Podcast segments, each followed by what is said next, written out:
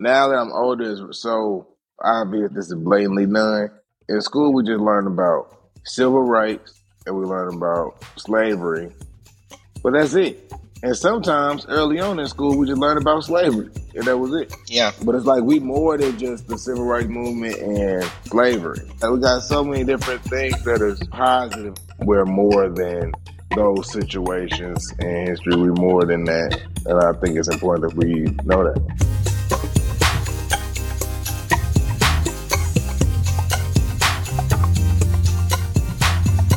Ladies and gentlemen, and anyone else who is here, my name is Dom L'Amour. Happy Black History Month, and you are listening to the Black Man Talking Emotions podcast. On today's episode, I speak with my cousin Cameron Keys about Black History Month.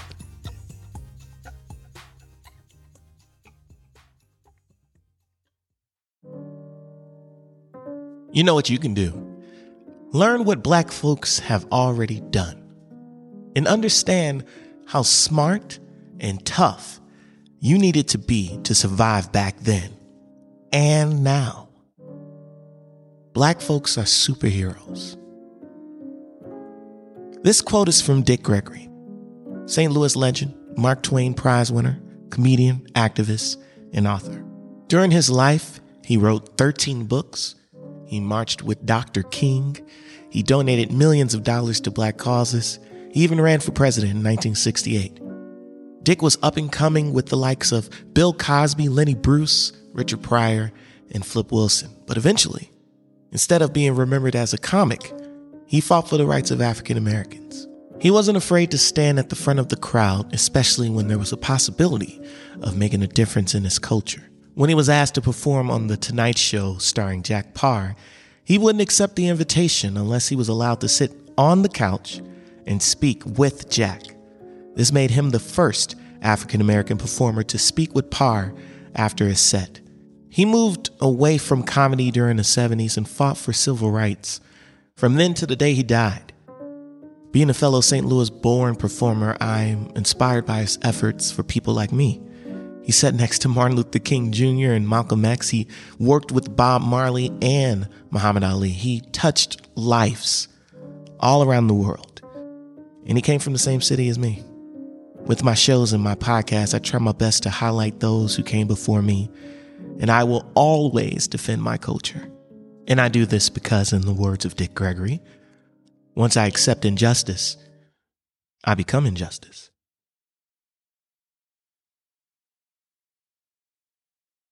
What does Black history mean to you? When I was younger, I just knew that we just had a month. But as I got older, I realized that, you know, it's important things that went on, you know, learn just learning more about black history. We are the foundation of a lot. I'll be on TikTok sometimes and they like, did you know that such and such and such and such was really rooted from slavery? And it's like, oh, Yeah. everything results back. It seems like the black people being the foundation and, and building up this country. And it's really important to me. And I enjoy learning about it. When you say you go to TikTok, you see these reels where they're talking about Black history and, and things that just seem crazy that you would think is taught, but it's not taught. Like, how does that make you feel? It's not taught. It's not taught. Now that I'm older, it's so obvious this is blatantly done. In school, we just learn about civil rights and we learn about slavery, but that's it.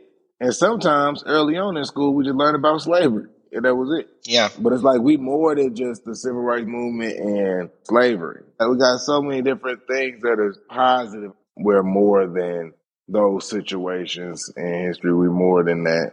And I think it's important that we know that. Yeah.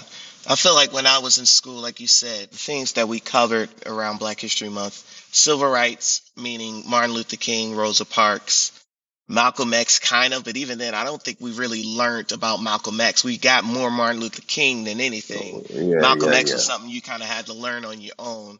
Oh They- yeah.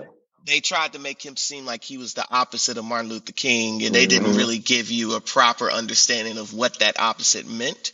They just said he was the opposite, and that was the end of that. Rosa Parks sat on the bus, and that was the end of that. Martin Luther King, I Have a Dream speech. He did other speeches as well. He was a lawyer. That's the end of that. And the other two things I would think was tackled was the Harlem Renaissance, like you said. But even then, the Harlem Renaissance wasn't really tackled in the sense of we're going to dig deep into this. I learned more about that from going to Sprague. Shout out to Sprague, which is an African American summer camp that I went to, and they had classes in there, and we had to learn about Langston Hughes, different performers yeah. who came out of Harlem, out of New York, how important that era was. So it was the Harlem Renaissance, it was the Civil Rights Act, and it was slavery. Like you said, those are the three things that were tackled. And you don't hear much about what it was like being an African American in America during the Revolutionary War. You hear about the Civil War because of slavery, but you don't hear about after the Civil War, right before Jim Crow. You don't get much about that Reconstruction African American lifestyle. You don't learn much about those African American communities. And everyone talks about Black Wall Street. That's the one that everyone goes to. But you and I are from St. Louis. And in Kirkwood, one of the oldest African American communities in Missouri is Meacham Park. And that's an area where our grandma Nanny used to hang out uh-huh. and be from, and family is from. And all of these people are from that area.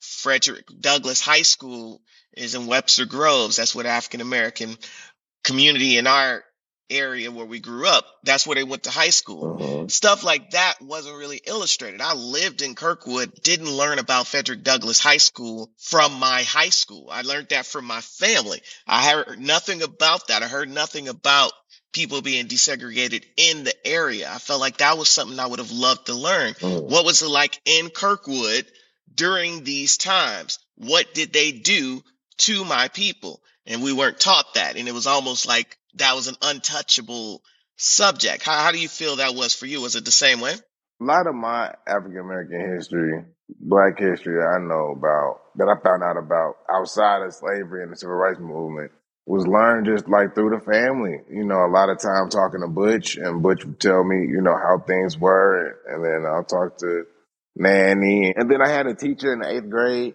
named Mr. Minner who just would just talk to us about black history and stuff all the time. It was just like a regular like social studies class. We didn't learn from the book at all the whole year. We was just in there and he was telling us just about like the real world and what we need to yeah what we need to be paying attention to. And he was just telling us about black people in, in this country and what we need to do. But we didn't learn nothing from the book those are the unsung heroes, in my opinion, what you just said. Because I had a teacher like that. I had multiple teachers like that. Miss Miller, my best friend Scotty, who's been on the podcast. Shout out to Ramona. Mona, as we call her. She worked at our high school and she was the head of the Black Achievement Culture Club that we would go visit HBCUs. She would kind of, you know, drop knowledge on us throughout all of our high school experiences. If you just went and hung out with Miss Miller, she was telling you how it was and the things that was going on. And in her classes, she was very unique compared to other teachers. In middle school, I had Miss Irby and I had Mr. Gilbert. Just those African American teachers who understand. They're like, this is stuff you're not getting because I'm your teacher and I understand what they're telling me to teach you. But this is what you also should be learning mm-hmm. too. And yeah. those unsung heroes truly help a lot of people grow and learn about their history. And also white people and Mexican people and Asian people learn about African American history and how we are a part of this big world as well. Because uh-huh. I say this African American history is so important because I understand how much is not really told about other history. Asian history is such an interesting thing that we don't get a full picture of. You hear about them coming over and helping with the railroad early 1900s and helping building that up, but you don't really hear about the the camps they were put in during World War II. And, and like right. it's just crazy the stuff that I kind of learned more about after school. I heard small things. Right. I remember we'll do a day in history. You'll hear about this one thing that happened. And the teacher would even tell us in class, you know, do more research on yourself on this. This is really important stuff that happened in our history.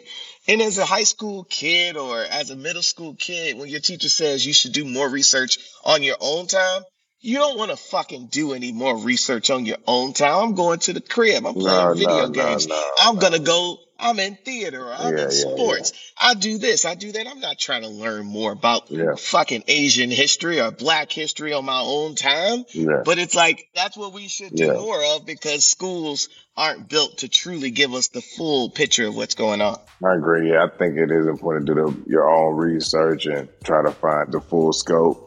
I really enjoy learning new different facts and stuff, especially if I wasn't expecting to learn something new about a certain subject. If I hear about something, I actually do the research now and look up things, try to figure out what's the world before me.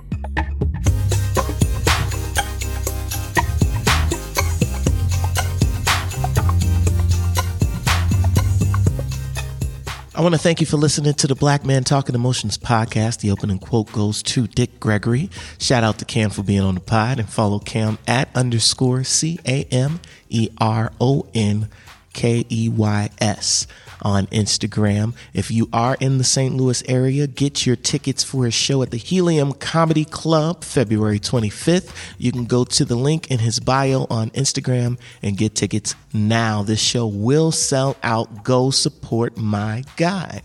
Please subscribe to the podcast, share the podcast, and give us a good rating, five stars, please. And thank you. You can support the show by clicking the link at the bottom of the episode description. Also, tell me your plans for the coming year. We should collaborate.